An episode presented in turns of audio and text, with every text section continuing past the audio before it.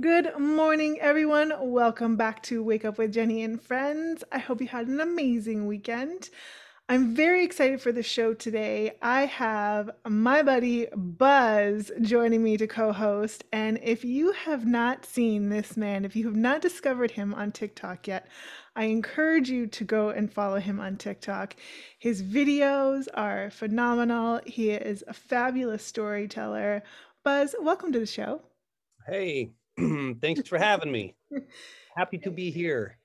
Thank you so much for joining me today. I'm very, very excited. Uh, right off the top, I will I will say the TikToks got me 100% hooked. And I'm just I'm just looking for your for your page now, but shout out your page. On TikTok it is Buzz Funk at Buzz Funk. Buzz Funk. And the first video I saw of yours I must have laughed about 10 minutes straight. Was the video you did uh, about you were arranging a charcuterie board for your wife? Yeah. and it, it, had this sort of very empathetic, you know, very lovely tone to it and we go into the story about how this this man was rude to you and all you could think of was to just bless him with like a, a little superpower that he he would fall in love with with skateboarding. And and you took us on yeah as the as the watcher as the viewer you took us on this beautiful trail of being so lovely and empathetic towards this human who was miserable to you. And you just you know it was like almost like a prayer like i just pray for his soul that he yeah. loves this skateboarding. And then we get to the end of the video and it was like and i hope he breaks and fall, falls and breaks his neck dies alone for children that hate him yeah yeah man that was a fun the crazy thing about that that video is what like before that my videos got like 250 views almost like to a video. Mm. It'd be hmm. like 250, 252, 251, 249. It was almost like exactly. And then and then that video obviously it blew up. It blew up. And it was it was just this th- throwaway video like, "Oh, I'm going to make this thing for my wife. I like making these videos." And that was a cool thing. I had resolved I'm just I like making these. And if 250 people watch them, like, okay, I like making these. And about a month later, that video did what it did, found you and found a lot of people. And um, it's been, that's been really fun, man.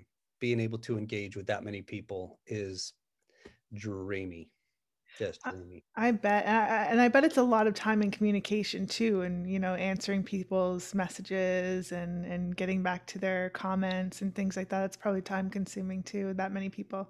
Yeah and i wanted to answer every single comment yeah. and at the beginning i was i was like just spending like hours and it was just exciting and fun because i would I'd never um I'd never had any kind of response like that from anything I've ever created.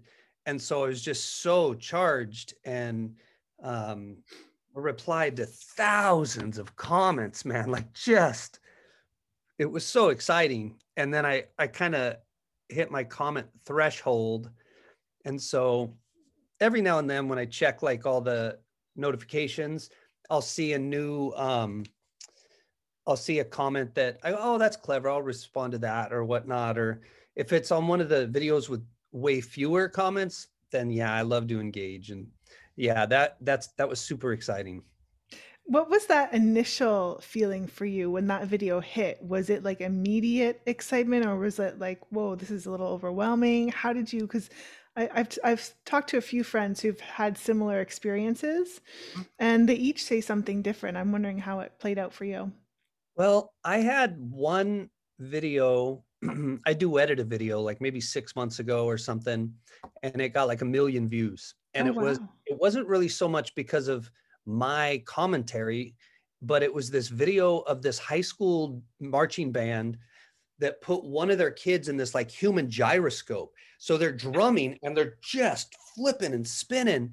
And so it's visually a very cool thing to watch. And so that video just got really it, it had a lot of views and so that was really fun but it wasn't a anywhere near the same engagement and the the views were the result of somebody else's creativity and so it didn't really uh, i think i went from like maybe 400 followers to like 2000 followers because of that video. And that was rad.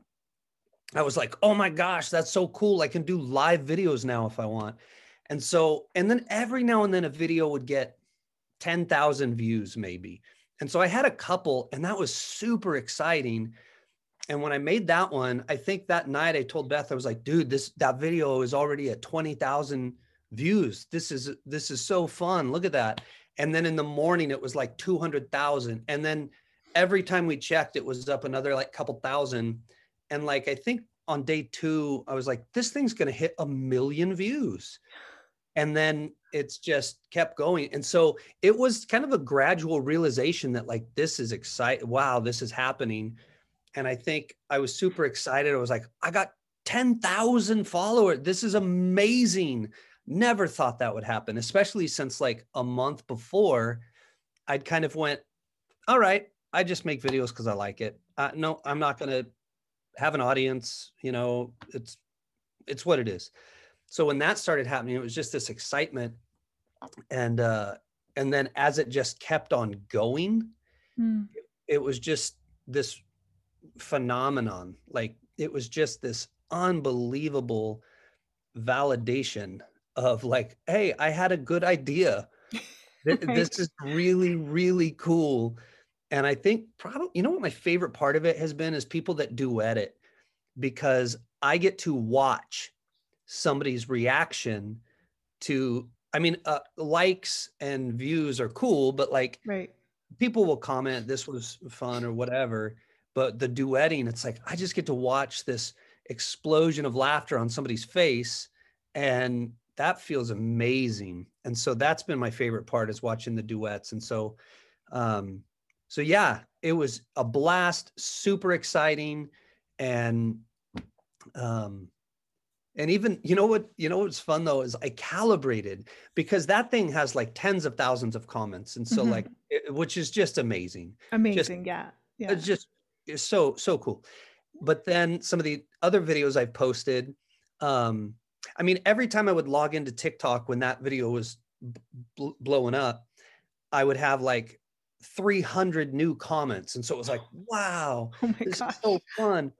And then i mean and it would happen like that like every hour i would log in and it would be that. And then since then you know some of my videos it's like now they're maybe 5000 views which i still get excited about. Like i posted a video today and it's probably around 4000 views something like that. Yeah. but i but that's still awesome and when i log in and i have five comments i'm like oh sweet five comments and so i didn't calibrate to where it's like well, this is not important or special now. It was like, it still feels like that, even just when like a strain, like you invited me to this and it was like, that's awesome. It's just so fun. So yeah, yeah. it's been really neat. You know what? If you have another question, you can interject because I'll.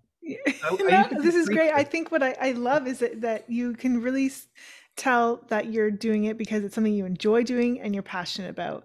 You're not going into it with a mindset like, okay, I want to I want to get A, B, and C out of it, or I'm looking for a deal, or I'm looking for you know a, a company to do this or connect with, or you know I'm looking to make money, or you're just mm. doing it because you like to make the videos and it's fun and and and and yeah. it just so happens that everybody else in like the whole entire world loves what you do. yeah, that that's been so interesting, man. But yeah, that one. Here's the neat thing though, because once like that burst, like out of you know however many people followed me, a lot, like a hundred thousand or more than that, and so it's still like relatively small creator in relation to like where some people are sure. at, but that alone just feels like oh my gosh, that's more than I ever expect. I was excited to get to a thousand so I could do a live if I wanted. Right. So, right. but of those, like whatever, say just a hundred thousand. Of those, there's probably, I don't know, at least 40,000 that don't even remember why they followed me. If they looked Mm. through their follower list, they would they'd go, "Why did I follow this guy?" And then if they clicked on my page, they might see that charcuterie. Oh, oh, he's a charcuterie guy. But like, so out of all those followers, you get like this like little hub, which might be a thousand people or four or five thousand people that are like with you. You know, Yeah. they're gonna watch everything, and that's cool. It- Yeah. It's like that's manageable. You know, if you have like a few Yeah. thousand people, then you can over time see all of their pages and like their videos and get to know their own ideas. And so that's pretty exciting because I mean, as fun as it is that millions of strangers that I'll never see or meet like liked an idea that I had, that's really that's a neat thing. But Yeah. the engagement with a few people that I've kind of gotten to know and like now I really like them and um you know what's exciting is when somebody that you've been following or know of like follows you Right. like if they oh it's great video and then they follow you like that's been really yeah, you really feel that cool. camaraderie. Yeah, yeah, yeah, absolutely. Yes. Yeah, and I, that's so to your point, the engagement. I love that because I, I, I'm more so present on, on Instagram myself, um, but that's one thing I love. I love to focus on is the relationship and the engagement with people. So, I mean, Mhm. the people that I interact with almost like on a daily basis. You know, it's just staying in touch and seeing what everybody's up to and and you know and helping each other out and and being excited for each other. And i think one the the thing that initially really not not to just stick to that one video because you have many that are great but for me initially what sucked me in was the the charcuterie because i have um, some friends who are really big into the cooking and all of that. And Okay. and i i saw the charcuterie board i'm like oh i'm going to send this to so and so and then i i got you you took me on this story this ride and then then then the hit of the the sarcasm at the end just got me. And I, and i think i that's that's it's such a, a a craft and an art like and you do it so well you do it so well. It's a particular style of humor that can, can if you if you're not good at it if it doesn't come naturally to you it can quickly go the other way in a wrong direction. And people Yeah. can can perceive it in a, in a in the wrong way. Um, but you have just mastered it, and it's uh, it's really fun to watch you do to do that and to do these videos because every time you think you're going to go one way you end up going the other way and it's like i get excited to watch your videos because i'm like oh gosh what's he going to do now? It's where's he going to take us? You know? That's exciting that's so fun to hear that somebody might watch it. One person said um you're the this was a fun comment. How do you say it? You're the king of wait for it. And i was like Yeah. oh i like that Yeah, that's a good way to describe it. That's a good way to describe. Have you always been like, eh, well, I'll say this funny, or like, is it something that's developed over time? Like, were you a funny kid, or were you like, have you developed this so- sort of style of humor over the years, or yeah always always an entertainer yeah, always wanted to perform always wanted to i remember when i was gosh seven six or seven my friend christy's mom said you are a great joke teller. And like we were just sitting in her car and i told her this joke. Uh, i remember the joke. The joke was um, I, I didn't make it up. Somebody told me but like yeah, I said, there was this guy at this baseball game and he's sitting at the on the front row and he hears this guy like 20 rows back yell you know frank! And the guy turns around he's kind of like looking doesn't see who's yelling. And then like a minute later he hears again frank and the guy's in the front row and he turns around he's looking like what what and a few minutes later the guy goes frank and the guy turns around and stands up and goes my name's not frank and so I heard that as a kid and I was like, oh, I like that joke. And so I told my mom, my friend's mom that. Uh, I mean, I told everybody the joke, but yeah, I mean, it was seven year old joke uh, teller. You and so I remember her affirmation of like, you are such a great joke teller. So, and my, I have this amazing family that made me feel so special and so equipped and so um, worthy of Mm, to listen to. And um and so i think i just had really incredible affirmation and then met some great people along the way that yeah, that like allowed for weirdness or absurdity. And like my best friend Derek, who I'm trying to get him on TikTok. The guy's an amazing author. He's written like I don't know 15 books. He's Oh he, he wow. performed all over the world. He had a Amazing. dance troupe orchestra choreograph and write music to an hour long poem he wrote. It just Oh this my gosh. Incredible. I'll connect you with him. You'll want to talk to him. Yeah, Um, absolutely. I'd love that. so he and I just had this freedom to to just be weird together and and if if so, if you try something and it flops or just fails or you bomb, it's okay because you get to call Derek and tell him and then you guys laugh about it. And so there's this like uh safety net of like fearlessness because even if it even if you look like an absolute fool um which happens in comedy Yeah. um, you get to call Derek and and process it, or he calls me and says, "Oh, this was horrible," and and so yeah, Sometimes the best point, the best parts come from those moments, though, right? Because you look back and you laugh at them after, and you, and then something evolves out of that, and you that becomes another, you know, lifelong joke. You know. yeah, that certainly can happen. Some of the some of the pain of it all, you're just like, "Oh God, I don't ever, ever." Let me Like I forget tried, that. I tried stand up for a while, and I never got good at it. I mean, I had a couple of like great shows. Mm-hmm. It's like that was everything was clicking, Yeah. but you know, out of the I don't know how many couple hundred shows I, I did or tried to do, Oh wow, that's amazing. a That's a lot. small handful of ones that it was like that was amazing. And but I just never really got good at it. And there was the longest six minutes of my life. Well, it's a, I get to the tricky thing because you're you're at the mercy of the, the crowd, right? We are, I mean, it's and every every crowd is different. Yeah, I'm sure that like some people like can just own it almost no matter what. But everybody maybe still gonna bomb sometime, but I just bombed all the time. And so I love this medium, this medium that that kind of TikTok that evolved on TikTok. Yeah. Storytelling. Um, I think I I can't remember if I messaged you or somebody else on this, but the challenge of i mean i think when i got on tiktok there were not even three minute videos it had to be a minute Yes. Yeah.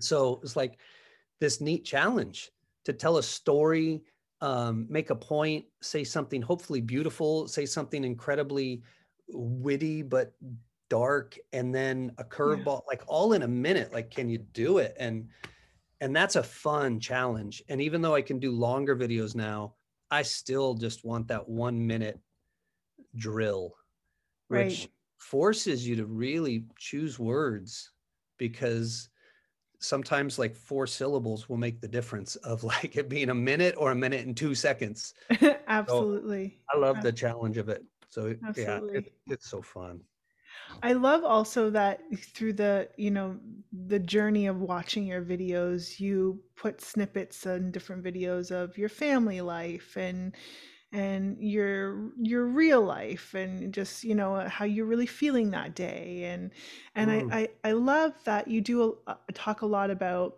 um, the the things that you do at home, like caring for your family, caring for your children, taking care of your wife, and doing things around the house. And I, I think that's so lovely to see, and it and it shows such a dedication to your family, Mm. and, and how important it is, you know, for you for you to do that in your world. But it's also a great reminder for us to do those things for ourselves and our family and the people around us too, because it's it's those little things that really you know make such a huge difference like just making just making a little charcuterie board for your wife when she comes home Yeah, or pouring yeah. her her favorite drink when she comes home or you know doing a load of laundry or or fixing up a particular room in the house that that you Right. love and and uh, and I just it's so lovely to watch that um and and I- I wonder if you could talk a little bit about that and and where that comes from because it's such a it's such an investment of love and time and that really shows and it's a great great example. Yeah thanks. Thank you for that. Mhm. i um yeah family man it's all it's all for the family at this point in my life. I was a i don't know how much you know but i was a pastor for 20 years and left it a couple years ago. Uh, left all of it a couple of years ago. And then just kind of now what? And then Yeah. right at COVID was hitting, my wife is a nurse, and so uh, she had these opportunities to start working full time, and then I was able to work from home, and so then schools got shut down, so I became the primary care parent, just kind of like almost by default in life, and love it, just Yeah. absolutely love it. And in that lockdown, like I was one of I was the main person that my children saw for like a year because friends weren't coming over like my parents didn't even come over for a couple of months and and so it was just me and my kids and that was I mean obviously the pandemic was horrible and a lot of people got hurt but for for that relationship with my kids it was this amazing rose growing through the asphalt crack or whatever you know just like Mhm. this Yeah. to get to be with my kids and so becoming the primary care parent and kind of the manager of the house because my wife has a hard job she's Yep. a school nurse and so she deals with a lot of families with kids that need accommodations and sometimes those families aren't very loving i guess Mm, yes. she Yeah. has a hard job and Yeah. so realizing to take part of my time in the day and think about what i get to do to you know bless her or Mm, give her just a peace of mind so sometimes i'll text her um, hey just you know kids have eaten they've all done their homework so it's like that's just not in her mind yeah. because before this oh my lord one of the coolest things about all of this becoming the primary care parent was getting to understand what it takes to run a household yeah. and like i i've apologized to my wife many times in the last year for uh, things that i maybe said or, or thought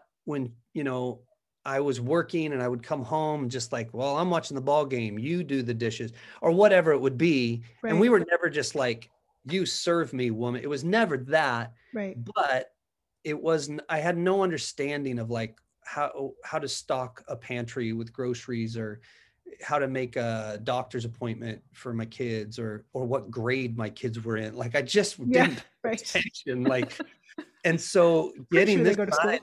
It's like what's that Pretty sure they go to school somewhere. I think they do. Um, and so, so that has been this incredible, eye-opening, like lesson. Mm, And there's a, a TikToker, um, she's on Instagram too, called That Darn Chat, and um, her her overwhelming focus has is about like, um, well, I mean, like down with the patriarchy, but like it's very about uh, domestic labor has value, and here's how to like build um, a, an equality in marriage where you're both contributing at like an equal level. And she, a few of her observations, like Jess, were daggers, man. Where I was like, I say that, I do that, I I don't want to have to think, so I just tell my wife, I'll do it. Just make me a list, and like that that darn chat uses that a lot. Like, Yeah. oh, just oh, have them make you a list. And so the other day, my wife um, was going out and she's like, What do you need me to get? And I was like, I'll make you a list. And I threw it back at her for all the times. And so it that's been really neat to get to experience it from this side. And even before this, it's like my wife and I have been very active in wanting to surprise each other, you know, do sweet things for each other. Yeah. Uh, and so we, you know, like fill fill the other's gas tank up and leave a note by the gas gauge. and oh, I love whatever. that. Things like that. That just totally, totally part of how we Acts of service. together. Yeah. So Mhm. um so yeah like the charcuterie uh, board stuff like that when she first started working full time it's so funny because one of the comments a lot of the comments on that one were like that's not enough food Mhm. you know like there's like four bites of cheese or whatever and um and i whatever it's like it's not for them i Yeah. i don't care about the comments but when she I when she first started working full time and I was home, I was trying to do something like that for her every day.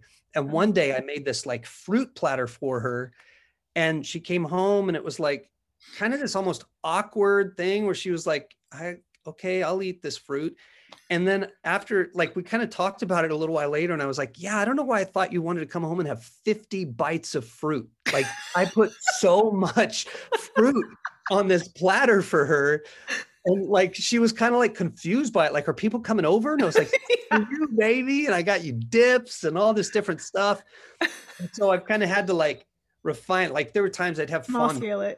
Her, and it was just like we don't i don't need like 20 options to dip in this cheese sauce like what and and so the charcuterie board was me kind of like it's honing in it's like found that rhythm and so it's so funny when people are like that's not enough i wouldn't even want it. It was like well how much cheese do you want my wife to eat when she comes home from work? Like what what's this comment section for? So yeah or um, or alternatively how much cheese do do do, do you eat? Yeah, oh, yeah, yeah. What's going on? Three blocks of Velveeta? Okay. All right, there you go. So yeah, it's there's I mean, but my the my wife is such an incredible support and she has she does mm-hmm. not want an audience. She does not care about any of that. Yeah. And so, I mean, she'll be in videos with me, or if I, hey, can you make this thing? You want to do this bet with me, or whatever. But she doesn't want any of that. And so, like it, it, all the excitement I have about it, she's very supportive. Like That's amazing. She came home from work a few days ago, and before I even asked her how her day, she's she just looked at me and said, "What happened on TikTok today?" And she doesn't care about it, but she sees yeah. just how fun it is for me. So she's invested in it just through me. Yeah. Like the stuff that I paint on the walls or yes. bolt to our living room, you know, it's like she's uh, or this that that's an upside down piano. I was just going to say, is that where's the piano one? Because yeah. I remember I remember seeing a video where you yeah. affixed a piano to your wall. Yeah. Incredible. Yeah, oh my gosh. And even so I made this piano for Beth in for Christmas of 1998. We met and then got engaged a few weeks later and oh, then wow. got married a few months later. Oh wow. So, so uh, we got married in January of 99 and so I gave this to her for Christmas of 98. I bought this thing from a thrift store and tore it apart and just collaged it. All of these are pictures of us and that's an E.E. E. Cummings book that we both liked, and all kinds oh, of wow. photocopies of notes we wrote to each other. And it's not like oh. quality work. It's just if you saw, I mean, it's beautiful and it's fun, but like it's anyway, and it's, it's just Elmer's glue on there. There's no like. It's a memory of moments. Yes, and yes. I'm still adding to it. It's Love so it. fun. Like I'll make a friend and I'll throw their picture on there. And so like when I told her I'm gonna hang that upside down from the roof and like that and I, it's just like, oh, that'll look cool. Yeah.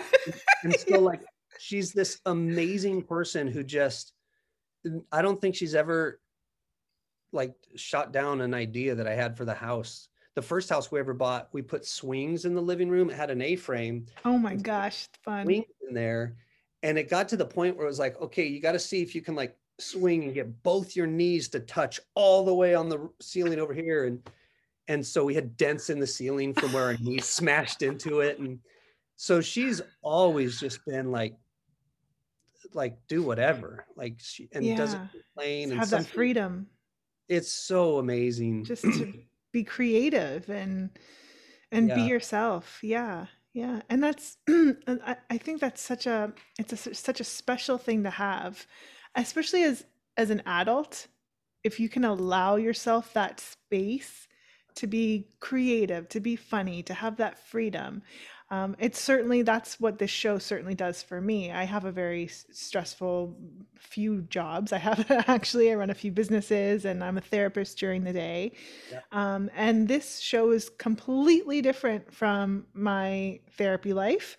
Yeah. And it's just a- allowed me to have this creative outlet and to make a different kind of group of friends and and to joke around and to have a good time and to laugh and to be silly and to be funny and you know it, it's just it's freedom is the best way i can describe it yeah the thing that has been really neat for me and uh, earlier I, I referenced the validation that comes with Mhm. so many people going, we like your idea. Because I grew up in the church. My dad was a pastor Yep. when I was born, and he was a pastor pretty much my entire life, except for this couple of years where he had a private therapy practice in between like churches. Nice. And so I just grew up in it and was really in. And so there are a lot of parts of my humor that were dormant and Sure. suppressed. And Mm. maybe like five people, like my family and a few friends, uh, knew that like cussing didn't bother me or Yeah. being really crass or really horrifically mean, you know, for humor For was humor, yeah. fine Mhm. but that's not welcome in the church you know it's Mm. welcome in like a small pocket you can find a group of people yeah. but i was a preacher for 20 years and so you can't you, you like you got to be so careful. Yeah, and absolutely. so and even having left it a couple of like just over two years ago i am just now comfortable to go here's me. Here's the Yeah. humor. I don't like i don't care about language. I don't care about mocking this or that or being irreverent. And so at first i was very reserved to do that because i was like i know the phone calls that are going to come in. I know the emails i'm going to get. And a lot of people will um, mask here's I, I, say they mask curiosity as concern they will call Mm, "Hey, That's uh, a you know, very good way to put it. Yeah. or I um I've just you've been on my heart is what they'll say as a Yeah. Christian term. And so they go, uh, you've been on my heart. I'm just concerned, just want to check in on you. And it was like, we you don't know, we didn't know each other. Like, why are you calling me? And they just kind of want to get the the Yeah. It's their own assessment of how they feel, their reaction to you being authentically you that makes them uncomfortable. And so now they want to, you know, displace that onto you and Mhm. and and make it sort of something's wrong with you. And Mm. really it's their own assessment of them feeling uncomfortable with something that that is is foreign to them, maybe an inauthentic trait within themselves. Sure. Yeah, quite possibly. Um, a therapist told me once um, the things you don't like in other people are the things you don't like about yourself. Mm. And I was like, I was like, no. And and like I was complaining about a friend or somebody I worked with that was a perfectionist. Mm. And that's when he said it. He said, Well, the stuff you don't like in other people is stuff you don't like about yourself. And I was like, I'm not a perfectionist. Like, what? And I looked at my life and I was like, shit, I'm a perfectionist. This sucks. I did not know. I was like, you ruined my life, bro, with telling me this. And so, and so yeah, like there's some of that, but then mm-hmm. the- it's a creepy feeling to think somebody's calling you for one thing, and then you get halfway into this conversation, you're like, they just want the like the intimacy, they want the access, they want the inside, you know, my mind that isn't even Mm. sorted out in my own mind. Mm. And so I've gotten um I've gotten better. So Mm. now when people will reach out, I will just say, um, what will we be discussing? And then like at the beginning of a conversation, sometimes I'll go, Hey, real quick, can you just let me know the conversation that we're having? Yeah. Is this where you want me to explain myself? You are going to challenge if I tell you this is what I think. You're going Mm. to go, well, no, this is why I think different. Let's because I don't care. I don't want to have that conversation Yeah, yeah, if you yeah, have yeah. questions, that's fine. But I'll just say you need to define what conversation we're having right now. And I've, that's helped quite a bit. And that's actually even stopped some conversations from hap- happening. So that's an interesting thing to have been a pastor for so long. And then now kind of like revealing, hey, this is who I've always been. Yeah. I tried to force myself to be this other thing for you guys. And it was authentic for a while, for sure. But um, so yeah, like Time and a place. There's a of the- time and a place in your yeah. life. So I'm just now free to go. I, I'll say it all. I don't care. I don't. Love it. I, I'm ready for those phone calls. And so when, and I think that the response to that video was super helpful Yeah. because it was like, yeah, it's one thing if you like alienate a ton of people from your life for like 200 people watching your video and it's like, yeah, oh man. and it's like, I shouldn't need the permission of the masses agreeing. yeah. to, to be comfortable with who I am. Yeah. But as a wildly insecure person, it makes a difference. But it, helps. I'm gonna Yes. It does. yeah. And the great yeah. thing now is when people come to you with their problems, you can just say, "I don't care." Yeah, yeah. Dude, so I is it- the interesting thing, man, like I because having left it, I I left Christianity as Yeah. as a whole. Like I, I I walked away from all of it. And um and so but while I even while I was a pastor, I think my favorite thing about having left it is when I go into a new community now, like I do a lot of rock climbing with my son at this I indoor love gym. Nice. not too far away. And so I go into this community and I meet people. Obviously, we're the same. You love people. You're going to meet, talk to somebody at the supermarket or whoever. Yeah. Um, and and this is the first time in my life, in my whole life, that I will go into a community, this rock climbing gym, and just get be excited to get to know these people without anywhere in the back of my mind, kind of hoping that they become a Christian Right. Right. hoping that they maybe come visit my church. That's not there. And it's so it's this pure like drug of just like you're a person, I'm a person, tell me about you. And like let's mutually exchange this life experience. Yeah. And there's no agenda in my mind except for just if you seem to be kind, I'm in with you.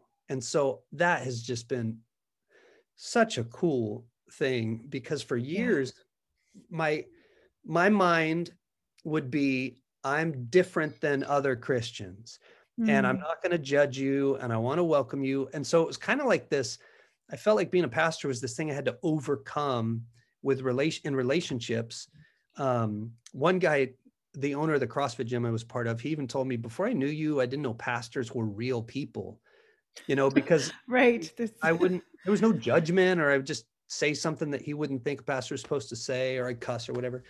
And so, um, so yeah, it's exciting to get to just be comfortable as me, full me. Yeah. Yes. I love that. I love that. Yeah. I love that. It's such a, an amazing thing. And, and freedom is a big part of my life and my practice and you know my, my message is you have to be free to be yourself and so now that we know that y- you are you're you have a little bit of freedom and that you don't mind cussing you have a little bit of a dark humor and some sarcasm in you what pray tell is the dirtiest joke you know Oh, um, all right. So if here, you want to tell it I do. I do. Okay. Um, there's a fun story with this joke too, because um, I didn't write it. This Okay. is not my joke. I don't know where it came from. not a real life experience okay Um, yeah, this is just, and so somebody told me this joke once. okay And then a friend of mine, his band was traveling and they said, Hey, can we stay with you, you know, for a day or two? It was, of course. So his band came, they'd stayed with us a couple of times. And I was like, okay, I got these people for like Friday, Saturday, Sunday. I'm going to tell them this joke over three days. And, and so I had this plan and, and so the joke is about this, um, this Irish guy, McGregor, and he's always in this bar and you know he he tells somebody ah do you see? I can't really do an accent. Um do you see the the pier? The pier out there.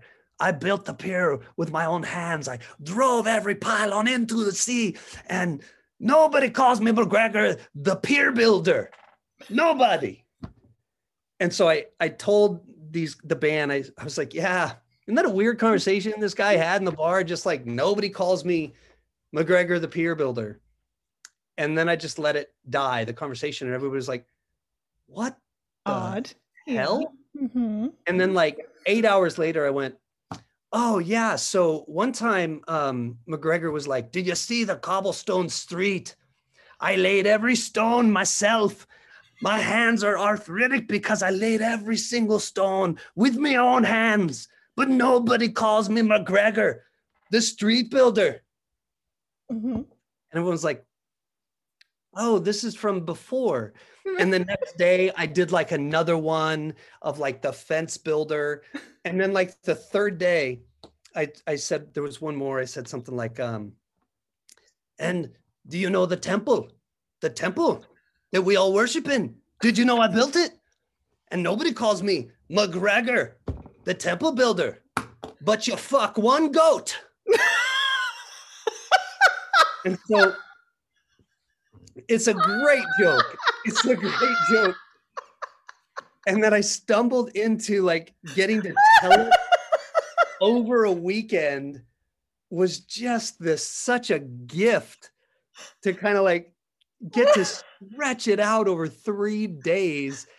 Every time I start talking about it, it was just this confusion because I didn't tell him there's a punchline. It was just I would, oh yeah, one time he said this, and so it was just so that's I don't know if it's my dirtiest joke. It's probably my favorite thing that I write.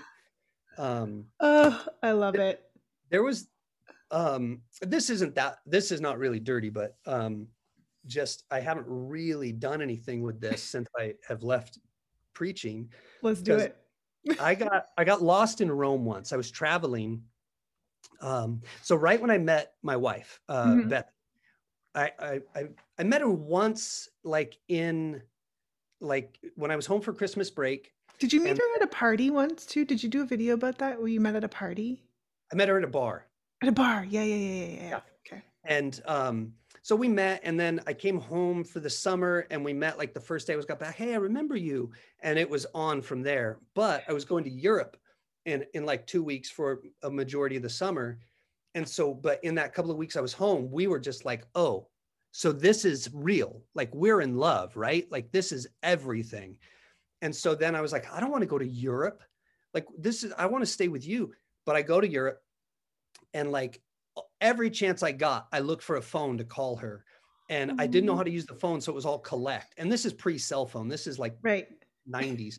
yeah. And so our um, phone bill was more than my round trip airfare to Europe and back. I think oh it beat it by six dollars. Because and so when she when that phone bill came in, oh her mom brought it into her and was like, I am not paying for this. And I got it. And so I was um I was with my travel mates that, um, and when I travel, I am a, I am, I'm fun to travel with because I'm gonna make you laugh and I'm gonna find some adventure. But yeah. I'm not booking a hotel. I don't know how to use a bus. I don't like you, that's all on everybody else. And yeah, so right. I'm along for the ride when it comes to that. And so we're at the Spanish Steps in Rome, and um, I they, we get separated. Oh, because I went to find a phone to call Beth. Right. And so then like I don't know where they went. I have we have no way to get in touch with each other. I don't all I knew is that the hostel we were staying at was like a block from the train station. So I was like, if I can get to the train station, I can walk a block in every direction until I find it. And so I see this dude, kind of this big dude with like a like a sports jacket with a little crest and a walkie-talkie on his shoulder. And so security or something. And I walk up and I said, Hey, um, do you know how to get to the train station? And he only speaks whatever they speak in Rome. Is that Spanish? The uh, Queen's uh, Spanish? Sure. Yep. Roman, yep. Roman mm-hmm. Italian, maybe Latin. Italian. Yep. Latin. And so, um, and I think he just communicated with hieroglyphics on a wall. I don't it's, know. Yeah, and then and there's so, like a an arrow with a dart. And yeah. Right, right. and so I was like train station, and then I was like earlier I'd seen one of my travel mates speak Spanish to an Italian, and they were it was fine. Mm, you know, okay. they were communicating. So it was like interchangeable. Um, a donde a station de train, and he was like, oh, and he starts giving me all these directions, and I was like, nombre de calle, like name the street, and it, I was like, Como this what? probably not gonna be how I get to the train station.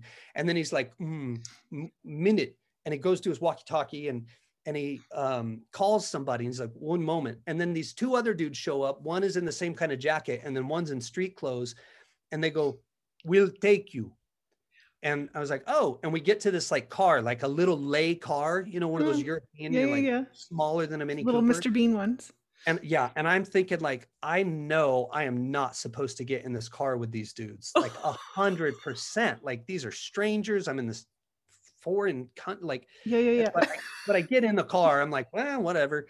And then i'm in the back and i'm totally like planning like my jason bourne moment. If it if i'm like if they start going down like a country road or some something like i'm gonna elbow this guy i'm gonna choke this guy and i'm gonna kick this guy.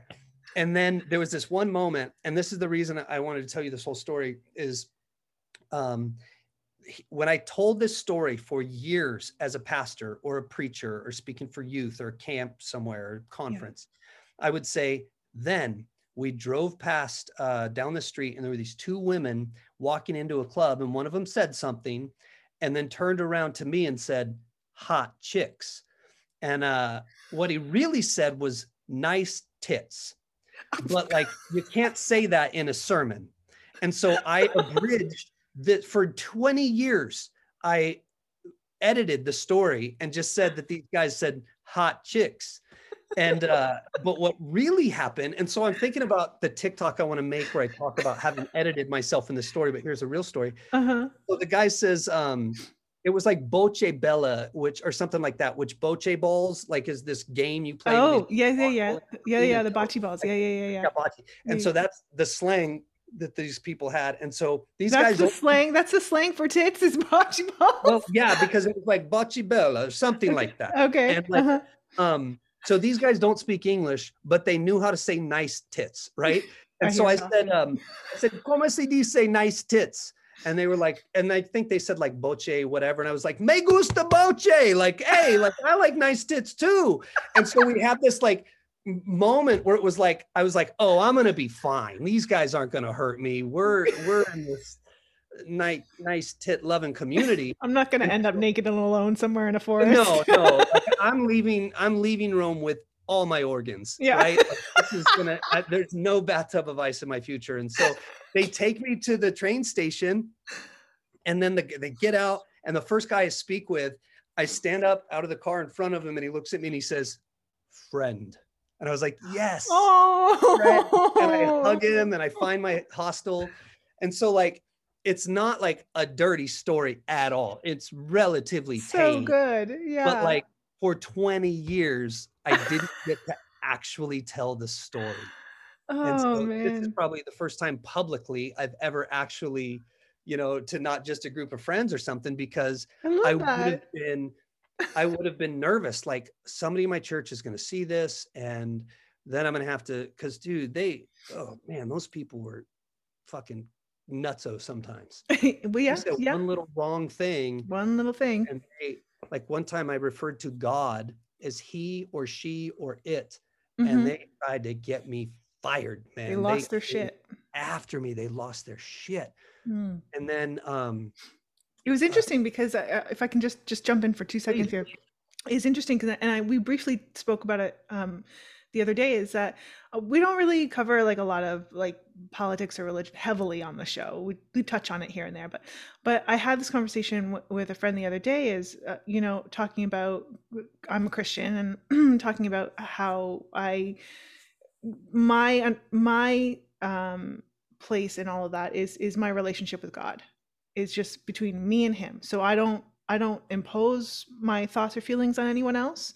And I appreciate that other people have their own thoughts and feelings on things. And, you know, there is no necessarily right or wrong um, way to be a Christian, um, you know, in a general sense of the term. Um, but for me, it's just about my relationship with God. So when you say things like that and say that, you know, people came after you for for saying, you know, he, she, it, whatever, it's just like, you know, it's not about who's standing up in front of you when you go to church. It's not about the person who's standing to the left or the right of you. Mm. You're there to have this relationship with God with with the understanding that you have of what religion encompasses to you and not not really necessarily religion as an institution but but really that relationship and and and so it's phenomenal to to hear you say that and to to think that people because it's it's almost a contrast of what a Christian is and and and, and accepting people for who they are and then going after someone for saying something different. Yeah. Yeah, it's it is it's strange. And you said something earlier, and I had a thought last night when I was laying in bed, and it was actually a thought that I went, Oh God, I hope I don't forget this, but I'm too tired or high to like actually write it down. Like, but I remembered it. And I think some of the times where people would push back on that, or like it when like in seminary, when I Yeah. went, Oh, so Moses didn't write the Torah. Like, oh, my whole life I was told this, but like there's an account of his own death and there's accounts of like whatever. He didn't write it all. And so or any of it i don't know whatever. But there are people that would be like no like god god healed my marriage. Moses had to have written it like there's no room for critical thinking or no Mm. room for for, for some people um Mm. for like to challenge the thought. Yeah. well, yeah to challenge it or to kind of Mm. go oh i don't have to adhere to that Mhm, mhm, to be faithful mhm. and so and if they see somebody else that has a little bit more leniency in their theology Mhm. th- there's like an insecurity of like well wait if that goes like i my off ramp of christianity was like 15 years long and Yeah. so it was small incremental and i think that there were times this is the thought i had last night Mm. there were times that i would walk my dad was a pastor and so there was times where i was i took over my dad's church when he retired and so we worked together for a long time and i would walk into his office and i would say like so dad do you think like the garden of eden is a literal place it's not a poem it's not a allegory it's it was a literal place and he would go yes and then i would push back and go but come on like where is it? We have google earth. Where is it? Like we should be able to see it right? Yeah. and and then like oh you think jonah was really and it was like i would push into him Mhm. and like i would at the time i thought like i don't understand why he's so steadfast on that. And last night was the first time i went oh i think i was the frustration was really with me because i was i thought well something's wrong with me since i don't believe those things Mm. and so like me pushing back on my dad I wanted to see him waver with because of a thought or a fact or a whatever to give me like, oh, it's okay that I don't get this. And so when I would encounter people that would be so faithful to it all, there would be a part of me that was like, I just don't belong because that's not me. Mm. And there was a, a real discomfort in that and wanting other people to kind of go, you're right, it doesn't make sense. And then finally, it got to the point where it was like, oh, this is not for me. It's Mhm. for my dad and my mom. And like, I adore their faith because they are loving and they embrace people and they're, I mean, they raised me relatively conservative Christians, but like they're going to like, they live in this small little mountain town and there's like a gay community up there that has this like potluck once a month. And my parents got invited and they're like, hell yeah, we're going to that. And so like they're friends. So it's like there's no judgment in them. Love that. And so Love their that. faith is is beautiful. And but for me, it was this really interesting thing last night to go, that frustration was with me feeling inadequate. And I had never Mm. like been able to name that until last night when I was just laying there. So um so yeah, yeah, it's been an interesting departure, but Mhm. one so um can I can I Yeah, yeah. So- yeah, yeah, yeah. so one, there was this guy named Paul who used to come to my church. Um, I've spoken with him since I've stopped pastoring, but he's very into the arts, and he has this collection of crosses. I think he has like four thousand crosses. Some of them are made out of like matchsticks that like prisoners made in Oh, wow. jail or toothpicks or whatever. Some are made out of I've like probably represented some of those people. you may have you may have um he like had uh crosses from the crusades he had crosses that Oh, were made out of like animal horn and he had i think it was a cross with buddha on it and like he's hanging all these crosses and he comes into my office and he goes do you want to approve every cross and i was like what are you what are you talking about and it, I thought, well, I know that there's some people that don't like to see a crucifix with Christ represented because they're like, he's not on the cross, he's off the cross. We don't want to see him on the cross. And I was like, well, what are you talking about? He goes, well, there's this one that has Buddha on the cross. And I said, well, what's the story? And he tells me the story. I think it was Japan.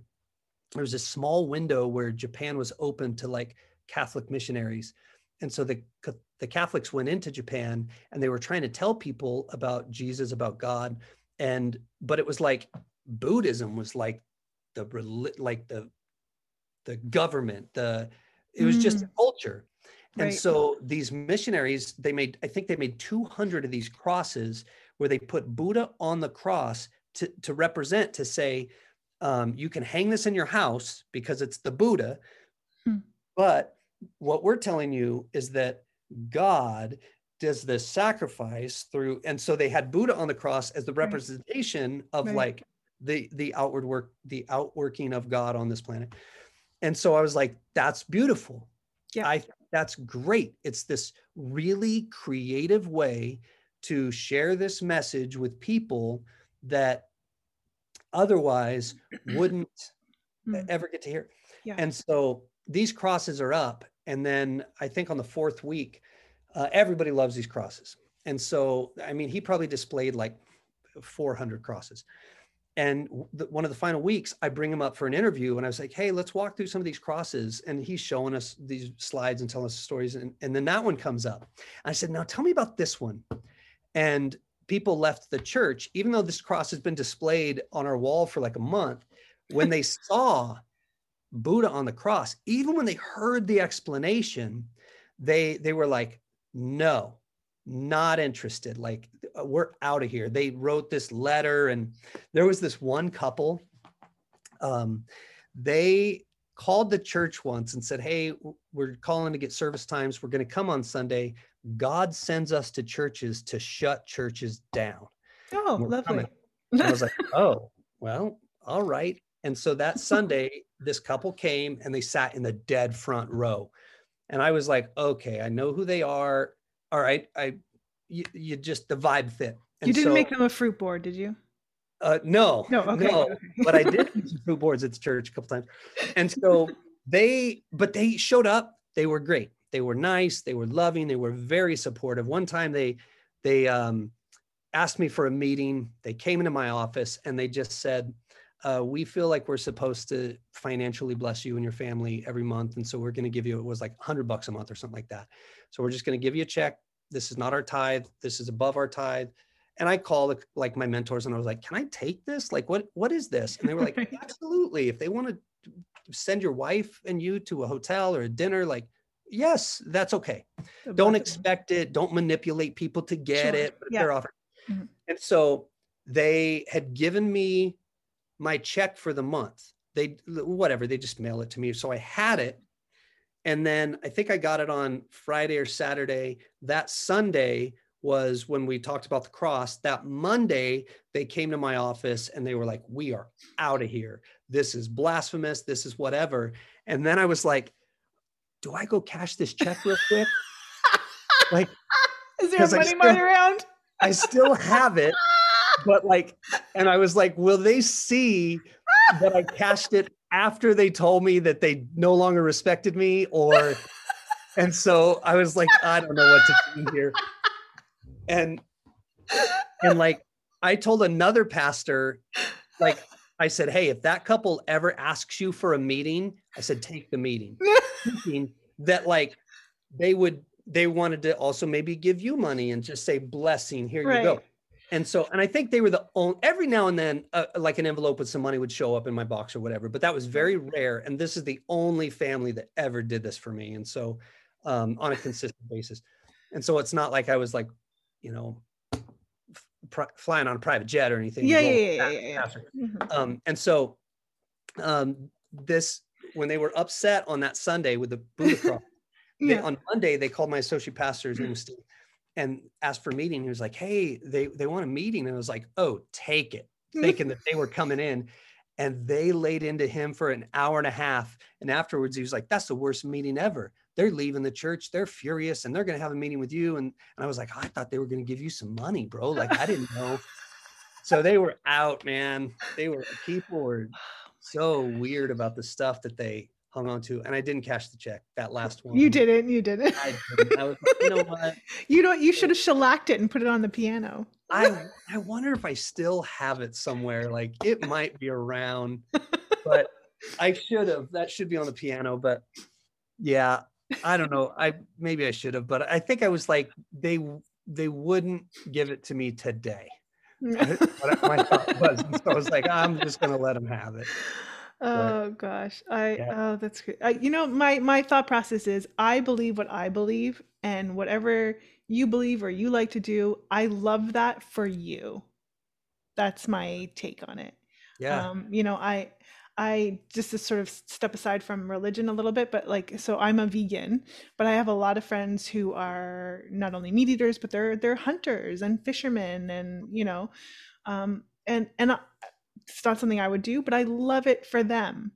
I love that they have something that they love and th- sometimes I'll get pictures like they'll send me pictures and be like, I just shot this, and I'm like, that's amazing. Yeah, right, right, right. and sad, but okay. the poor soul yeah. just went for a nice stroll and woo, he's dead. but I love that for them, you know, and I'm excited for them that they're excited about it because it brings something to their life that brings them joy. Yeah. And what I love about some of your your videos, especially on Instagram lately, is um, you touch a little bit on mental health and and where you're at just as an individual with that. And it's so real and so authentic. And it's really like the message is really simple and clear. And it's like you know what? Hey i'm kind of feeling in a little bit of a low spot right now. And this is kind of what i tend to do when i'm in the low spot. Maybe mm-hmm. you're different. Um, so I might not post for a few days and right, yeah. this is just how how I deal with it. And I think that's so beautiful because I think a lot of people go through those ups and downs and it, everybody processes it differently. Everybody yeah. you know navigates it differently. And I love that you shared that. And and maybe you can touch a little bit on that about where you where your boundaries lie with, you know, giving that sharing that piece of you in your life. Yeah. That that is an interesting thing. Like um, how much do you share of yourself? Yeah. How much of your family do you do you put out there? How much like my son, uh, he's 12, got me on TikTok. He's the one who's dad, you should get on TikTok. I think you'd like it. And I think we all have to thank him. Big and shout so out to your son. He, uh, yeah. And he he's got a TikTok account and it's it's very it's like 50 people um, followers and the only reason I have not put him on blast on my account is because I don't trust these people. Not yeah. with my son. You yeah. know, and so like I don't blame you. Yeah. And, so, and it kills me because I would love for him to have 2,000 followers. He would love it. It would be so fun for him. Yeah. But I I kind of go, I don't know how to to negotiate that and feel like well, well it's it can be overwhelming for adults so mm, for kids, you know, yeah, I don't blame you. I was telling him, I was like, it said people are gonna, they're mean, man. And he said, I, I don't care. I said, but if they're saying mean things about me or mom, I said, that's gonna sting in a different way. It takes yes. a while to work through that. And so when I think about like what parts of me do I put online? So that gyroscope video that yeah. I, the one that um, had like whatever a million views six months ago or whenever it was, mm-hmm. um, I was so excited about that response, like and and you know getting a few thousand followers, and one and I'm watching this video and I say like I want to know who approved a human gyroscope for this marching band. I want to know who said yes, and I want to hang out with those people. You know, just like somebody in a room was like, "What if we put our kid on a da da da da da?" And like administration said yes. I feel like I've been surrounded in my life when people say no. Like I go, hey, what about mm. this? And they're like, no, won't work. No, won't work. And it was like, there, these things exist. Somebody's doing it. How come yeah. we can't? And so I, in this video, I was like, I want to know who said yes. I want to hang out with these people. And a bunch of the comments are like, what's up with this like old dude wanting to hang out with high school kids? And and I was like, no, no, I I want to hang out with the people said yes. And I told my yeah. wife, I was like, hey, here's the video I want to make. And I think I even made it and showed it to her. And it was about like, well, this is what I meant, but hell yeah, I want to hang out with these high school kids. I want to tell them they're great. I want to pump them up. I want to, and and my wife went, the problem is that's your heart. And I don't mm-hmm. think you want to mm. give your heart to these people. Like, don't put your heart on the internet, Buzz.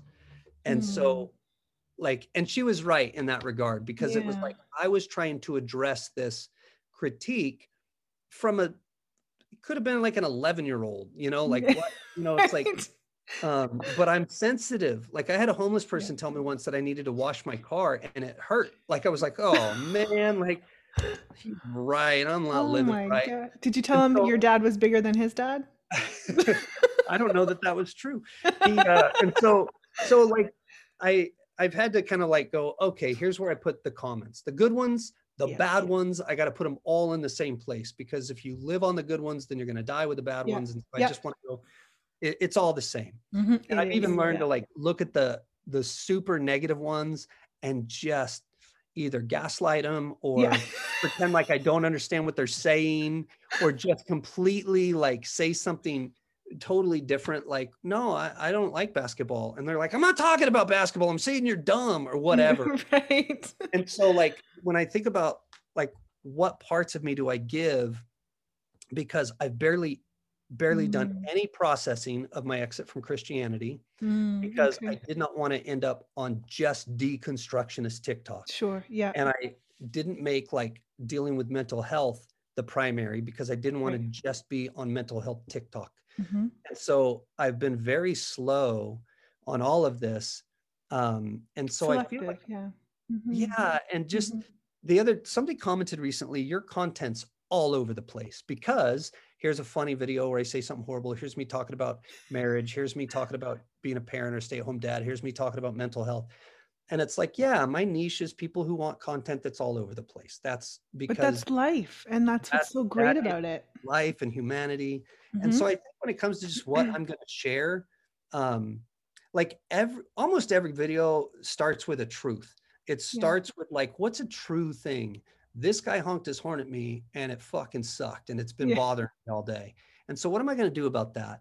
And then so it started with that. And like every video starts with like, what's the truth? Um, and the truth is this. And then I come up with like a really not just not guarded, but a way to to not it's not just heart. There's also Right. obviously humor. There's also obviously Very witty.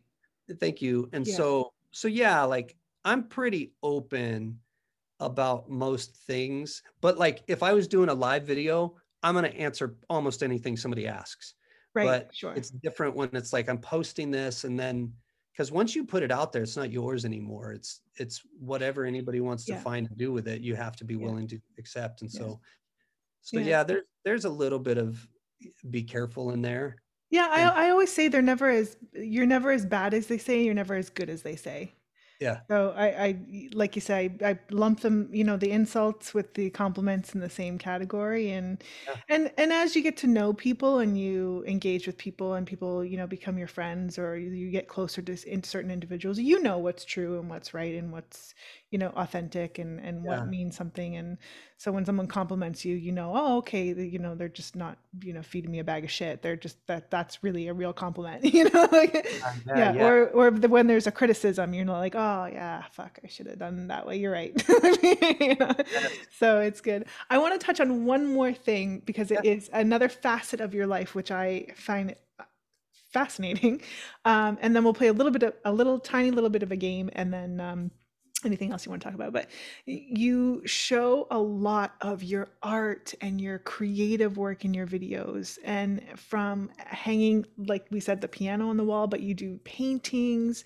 You take like antiques. Those are some of my favorite videos. You take like thing like things you find um and you you re rejig them up and you redo them and you make like lamps and stuff out of them like what- like I love that, and like the the walls, the wallpaper, the guitars that you hang up, like it's Yeah. amazing. Like, Is that always been something you've done, or Thanks for saying that. It's so it's so interesting.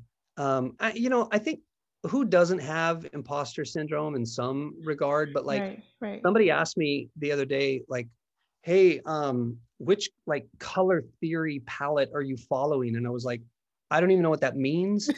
I, I i don't they were like how do you choose? And i was like i i don't know. I said i have no formal training. And like if if you were at my house and looked up close at the wall you'd be like oh this is really shitty work buzz. Like this like this is like the lines aren't straight and the this and the that Stick to the cheese cubes. and so yes and so like i i it's a weird thing to talk about because i it's all pretty new like i've always been a creative person but like Yeah, getting to play with a house and just kind of going like um I'm gonna make this or make this, you know, and film it.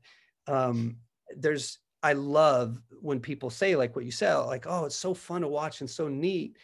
And like, there's probably only two or three things I've ever made that I've gone like, oh, I think I'm proud of this. Like this one's neat.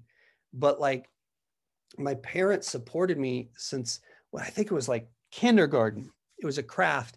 And I like just grabbed these chunks of wood and glued them together. And then like that was it. And then I remember the day the teacher said, Hey, Buzz, you got to take this home. And I was so nervous and insecure. So I'm carrying this like sculpture of these just blocks of wood. It's nonsense. And I'm on the bus and someone's like, What's that? I'm like, It's my art. I made it. I'm like, they're like, What? And I got home and my parents were like, This is amazing. Oh. We're going to display this on the living room table. Like, we want everyone to oh. see it and so it's just this incredible affirmation of like competence like you are doing so good. Yeah. And so like there's this part of me that's like feels like fuck all. Like if i want to hang a piano upside down i'm going to hang a piano upside down. But there's like not a part of me that's like because i'm this great artist. And so it's really right right. you have a humility about it. to be receiving like um oh, you know it's it's like a well, a real artist would whatever. And it's like, well, what makes a real artist? well, I was just going to say that. well, who says you're not a real artist? Yeah, if you yeah. grab something and make it, you're a real artist. And so, like, there's this fear in me of like, well, here's here's where it comes from.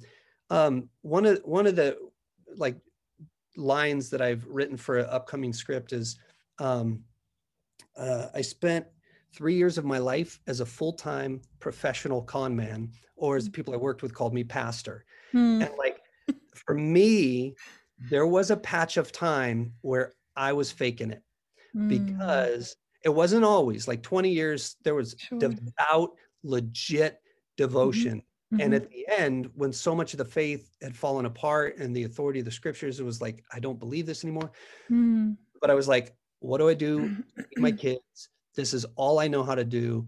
It's all my education is in. I got to figure this out. So there was a few yeah. years where I was just fighting to figure it out, knowing. And so every Sunday I'm preaching and I'm having to like twist myself around these scriptures so that I'm not just lying because unfortunately my parents raised me to be honest and so like I have to just kind of work it out. And mm-hmm. so having been a fraud legitimately. And I, I will say I was somewhere 40 to 60% con man. Okay. Like some of it was real, some of it was totally authentic. And like if I got to watch um, a, a divorced couple reconcile or something, it's like that's beautiful. I'm so happy yeah. that I got to yeah. be part of that, or yeah. a child find a safe space for the first time. A lot of beauty. Yeah. But I was a fraud for a lot of it. And that fucking sucks. Mm-hmm. I hate that that's in me and I'm still releasing that. Mm-hmm. And so, like, anytime that there's like a hint where somebody could say, Well, you're a fraud, if there's any part of me that like thinks that could be true, I'm gonna, it's gonna take some internal development work to like sure. push it out. Right. And so, even hearing that, like, oh, the love your art, this and this, and it's like, I don't know what I'm doing. I just fucking glued a trumpet to a piece of wood and hung it on the wall. Like I don't know what I'm doing. But people like, love that though. But that's I thing. love it, and I love it. I love it. I mean, if you if you want to if you want to package dog shit and sell it on the street for five bucks a bag, it's put the sticker on it and sell it. It's I'm with you. No, it's whatever I, you like. it is, and I I'm getting more comfortable receiving that. Um, yeah. And uh, and it's it's really really been a blast because creativity was dormant in me um, for one because i didn't get to really create how i want to create. Like sure. i would write yeah. jokes or a funny joke would come to me and i'd give it to my brother. I'd be like hey you can say this. I can't say this. I can't even put a video that, on that hurts my heart. Oh my gosh to not have that freedom. Yeah. And so like for for decades it's been totally suppressed. Mm. and so just now to be coming into this new, you know, where I found this medium that works for me. The humor can be there, the heart can be there, the visual can be there, um, and the storytelling can be there, and and the freedom to just be and say and do whatever Yeah. it's they're like the it's it's uh bursting all the um creativity of like oh i could do this Yeah. uh, like i i don't The know synapses are firing and the yeah man yeah. I told Yeah. my wife, I was like, hey, I've got this dance video I want to do where I stomp on paint to do a painting as I'm doing this dance. Like, what do you think? And and it's like, I'm gonna make it, and it might go, oh my God, this is so stupid looking. Like, or I might go, this is so great, but like I want to do it, and so I'm gonna do it. Um, and I love it. I do, I do love it. And so even if if it doesn't, you know, hit, like I am happy to have just made it legitimately. Yeah, And So- that's the thing, it's just to get that creativity out and and I always say do whatever you're interested in. Like if you are an accountant and you want to be in a rock band, but you also want to sell socks as a side job, like fucking do it. Like Mhm. do everything you want to do because you, you know there's nothing I, at the end of my life i don't want to say i regret not doing this. I want to say i did this and that was kind of shit i wouldn't do it again or i did that and it was amazing. Mhm. like i never want to have any regrets about not doing something. Yeah, I really like that. One of the um I've been playing with an idea for a post, but I'm not sure how I want to go about it because uh, I'll get an idea and I go, oh, is this like um real? I want to actually like get on and go, hey, here's some here's Yeah. a thought, you guys, you know, love your spouse and try and do it like this. Or is this one where I'm gonna like curveball them and, and trapdoor them? And so, um, but one of the ideas, somebody, you know, somebody commented on that charcuterie thing that said, stop teaching us how to cook and teach us how to get bitches. And I'd never seen that comment before. I'd never seen that. And I, so I, I kind of like, la- I did the response to the comment and kind of laughed. And I was like, this is really funny, man. Like partly just because it's like, you missed the entire point of this video. Like, like yeah this, you served. and so I've been thinking about it. And yeah I feel like what you just said, and I don't know, like I'll get an idea and I have to sit with it for a while because part of what went wrong with me as a pastor is I knew the right things to say. I knew Mm. the, the the speech formulas to use. I knew the stories to tell that pre-planned would- program it, it was Yeah. really, really just formulaic at the end. And Mhm. so when I come up with an idea, I have to question myself now and go, do I really believe this? Or I just know people will love hearing me say this, you know, but the idea, right that's a great observation that's within Mm. yourself yeah yeah yeah so the, the idea is, you know, if you really want to know how to like attract a mate, and this is male, female, everything, I feel like, uh, like become excellent, like find what you want to do and like become excellent, become generous, become kind, like just become attractive in these things. And so I love what you said about like just do what you want to do. You want to be in a rock band, be in a rock band. You're an accountant, you want to sell socks, sell socks, and like do it well. And and because if you're excited about something and really passionate about something, you will. i i would assume you're going to find somebody in that community, because I met I met my wife in a bar right like minutes before everybody met online, and so. oh wow I have no mm-hmm. idea how people would meet today, except for. I can tell you it's not community. easy. Yeah. Oh, are you are you single or Sadly, sadly Okay. single. okay? but like, I feel like, uh, you know, if you're not able to like go become a part of a, a rock climbing community or a skydiving community or a pottery community or a book club or something, it's like I have no idea where you would meet people today. it just I'm so Yeah. out of it that Yeah. you know and i met her in a bar like Yeah. the, so the, like- typ- the stereotypical place you don't meet, like And- right? like, Yeah. yeah, you know so she was uh, oh you maybe have heard the story but like we were i was there with my brother derek and we were there to meet another girl that Right, had yes. me the mad vibe but she didn't show up yeah, that's and right. so we went and sang christmas carols to the girls at the bar and um, would you ladies like to hear some christmas carols and they beth my wife turned around first and she was dating the bartender at the time but like she was like yep sing me some christmas carols and we quickly realized we did not know any lyrics to Christmas carols beyond like the title of the song, which is usually the first line.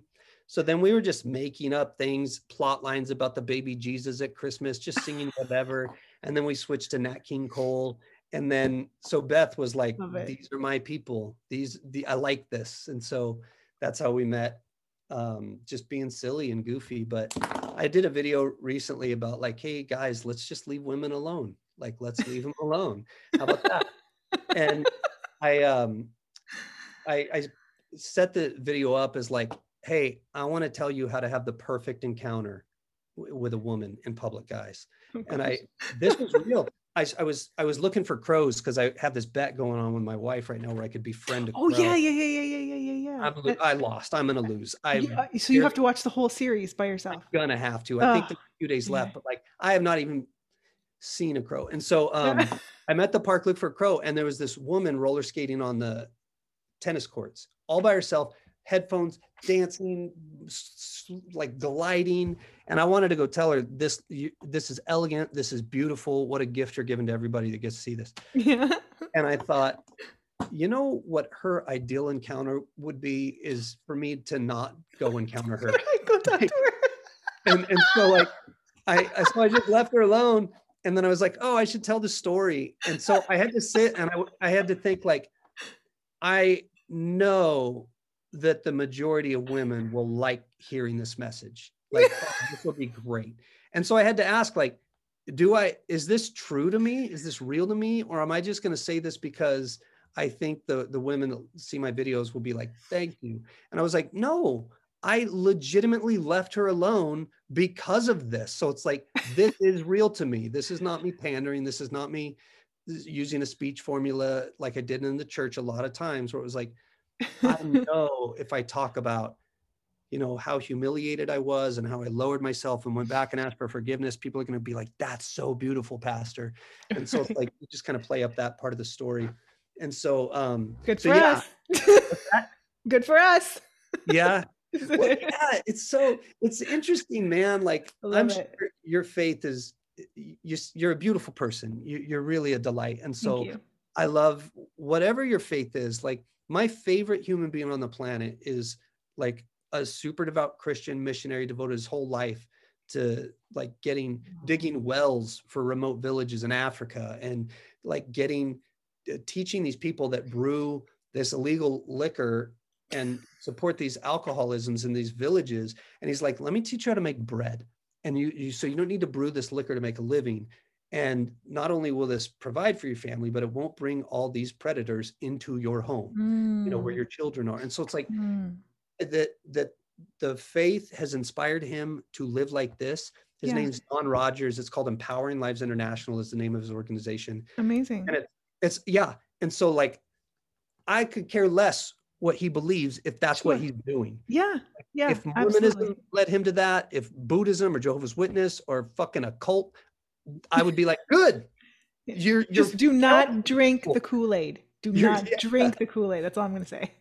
like the kool-aid If you smell fire, get out. What? How nuts? Did you see? Uh, this is totally side dooring, but there's, I think, a, a sex cult documentary called The Vow. Have you seen it? was th- was that not the one with the actress who was involved in that and she was There- recruiting people? Was yes, Yes. yes. I br- I briefly saw that. I briefly saw that. I don't I don't watch a lot of uh I don't watch a lot of TV or a lot of news. I, I've had some some pretty interesting careers in my life that if I don't need to see that outside of work. Oh So, yeah, yeah. Okay, yeah. yeah. There, But- you see a lot of darkness. So, um, but yeah, we, we, I said cult, and that popped into my head. But so, so yeah, like I love, I love that faith. I love your faith, and I hate the faith of the people that like are bigots and um, unloving and judgmental. And and it's like even when I was in the church, I was like, what is this? Mm, how do you get any part of the message of Jesus and become like telling people they seem to rejoice to tell people they're going to go to hell like we need a we just need a t-shirt that says just you do you. yeah You do you. i wish, I wish embrace that so yeah Well, let's let's play a quick little game before we head on out because we've been almost almost two hours. I think we've got Go- No, has it been two hours? It's been amazing. I've been really enjoyed this conversation. Um, okay, it's a, it's called word association because you're very witty, and, and so I think this is a perfect game for you. Okay, Uh, I'm just gonna say a word, and you say the first thing that comes to mind. let's do it.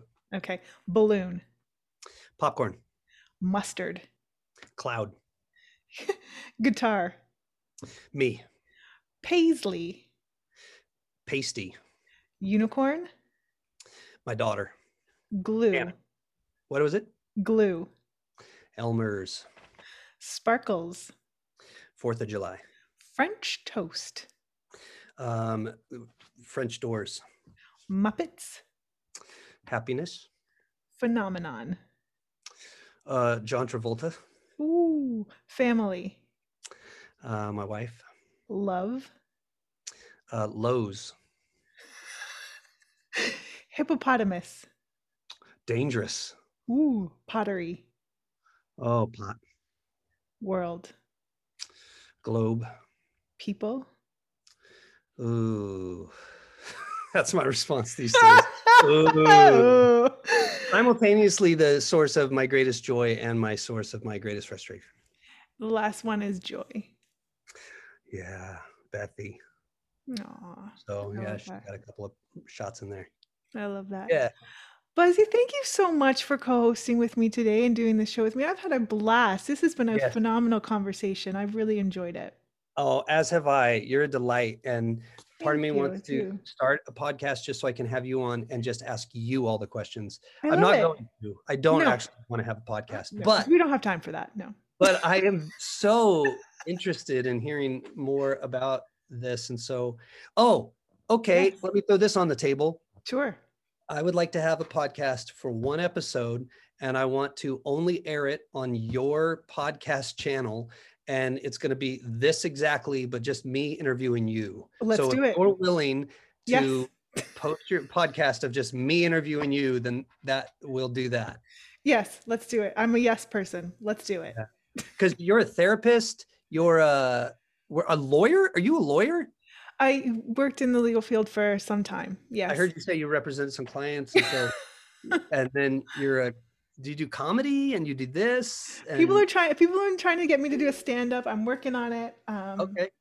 Yeah, I uh so just briefly as a I- I decided a few years ago that I was just going to take my own advice and I was just going to do everything that I was interested in. Um, I had a lot of wasted years. We won't get into that just yet, but I, I just thought, you know what?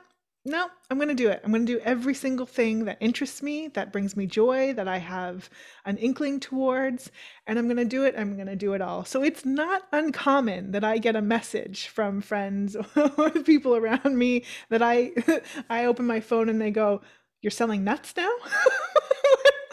what, you make cards now? you have a card business?" Yes, I do. Do you? And yeah, oh, I have it all. Yeah, I have it all set up. I'll send you the the info if you want to check out some of the cards. But anyways, but it, that's not an uncommon thing that you know, like like I might go to bed t- tonight. Well, that's a lie. I don't sleep. But when I'm in bed, not sleeping, I might think that um I'm gonna make I don't know rainbow stickers and I'm gonna open a sticker shop. And so that's what I'm gonna do tomorrow. And and I'll just do that. So What do you design your own cards? yeah, I do. Yeah, yeah, yeah. And then you have a place that you uh, get them made and then you ship No, I make them all myself. I make them all myself. I design them all. I make them all. I package them all, and uh, it's How do you oh, print them or oh, stamp I have um I have the printing uh, machines.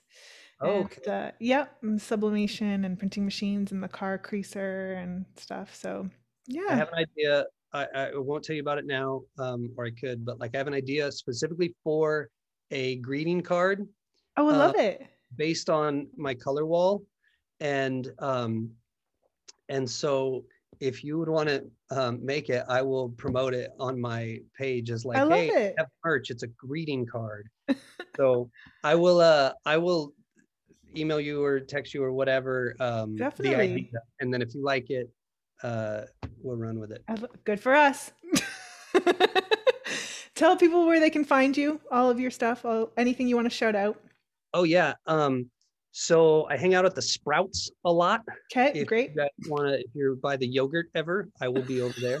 Okay. Um, Buzz Funk This is why I on love you. TikTok, and um, on Instagram it's Buzzy Funk because somebody else I you know already had Buzz Funk, and I didn't I didn't know TikTok was going to do what it was, or else I would have picked the same name across the board or whatever. But Yeah. um, so Buzzy Funk on the the Instagram, and then uh, Buzz Funk on TikTok. Buzz Funk on TikTok. All right. Well, my friend, I'm sure this is not going to be the last time we speak, and I've enjoyed every minute of this. Thank you so much for taking the time out of your schedule. Yeah, Um, I really appreciate it, and I really appreciate you. yeah. Thanks, friend. This was wonderful. You're so affirming, and um, yeah, and this was great. Yeah, when you first sent me uh, an invitation, I was like, "Could you send me a sample of your thing?" Because I told my wife, I was like, "I gotta make sure she's not like a white nationalist or something. Like, I don't know, what am I getting into?" So, so yeah, you're great, and I'm excited to interview you on the one Buzzcast that we'll Love do it. on your channel Love it. whenever you're going. Have a great night. Thank you, my friend. What a pleasure. Bye bye.